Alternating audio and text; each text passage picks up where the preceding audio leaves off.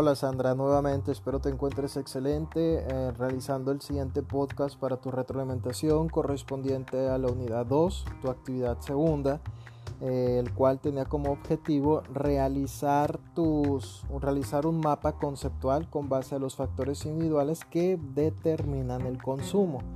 Observo que defines perfectamente y al cual concuerdo, el cual es un conjunto de características que influyen en el comportamiento del consumidor para tomar una decisión o adquirir un producto o servicio. Perfecto.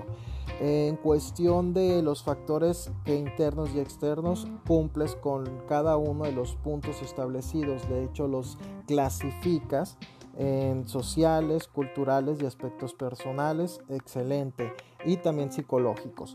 Mientras que los factores externos eh, se clasificaron en situación de navegación, Eh, precio y calidad de producto. Por último, valoración de otros consumidores.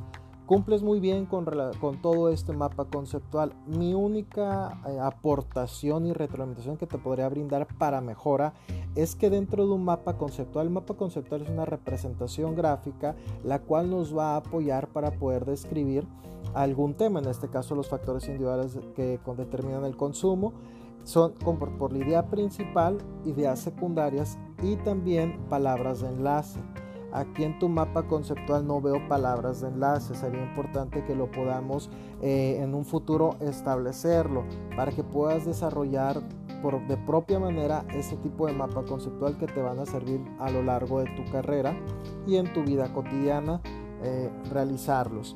Te voy a poner a, agregando esta retroalimenta, este podcast como retroalimentación, un pequeño video para que puedas saber cómo se realiza un mapa conceptual con ideas principales, ideas secundarias y las palabras de conexión, que son bastante importantes para poder enlazar lo que es tu idea principal con las ideas secundarias y tener una mejor vertiente y sobre todo explicación a un mapa conceptual. Sin más por el momento, te, te has obtenido una máxima nota. Te felicito por tu gran compromiso y responsabilidad. Hasta luego.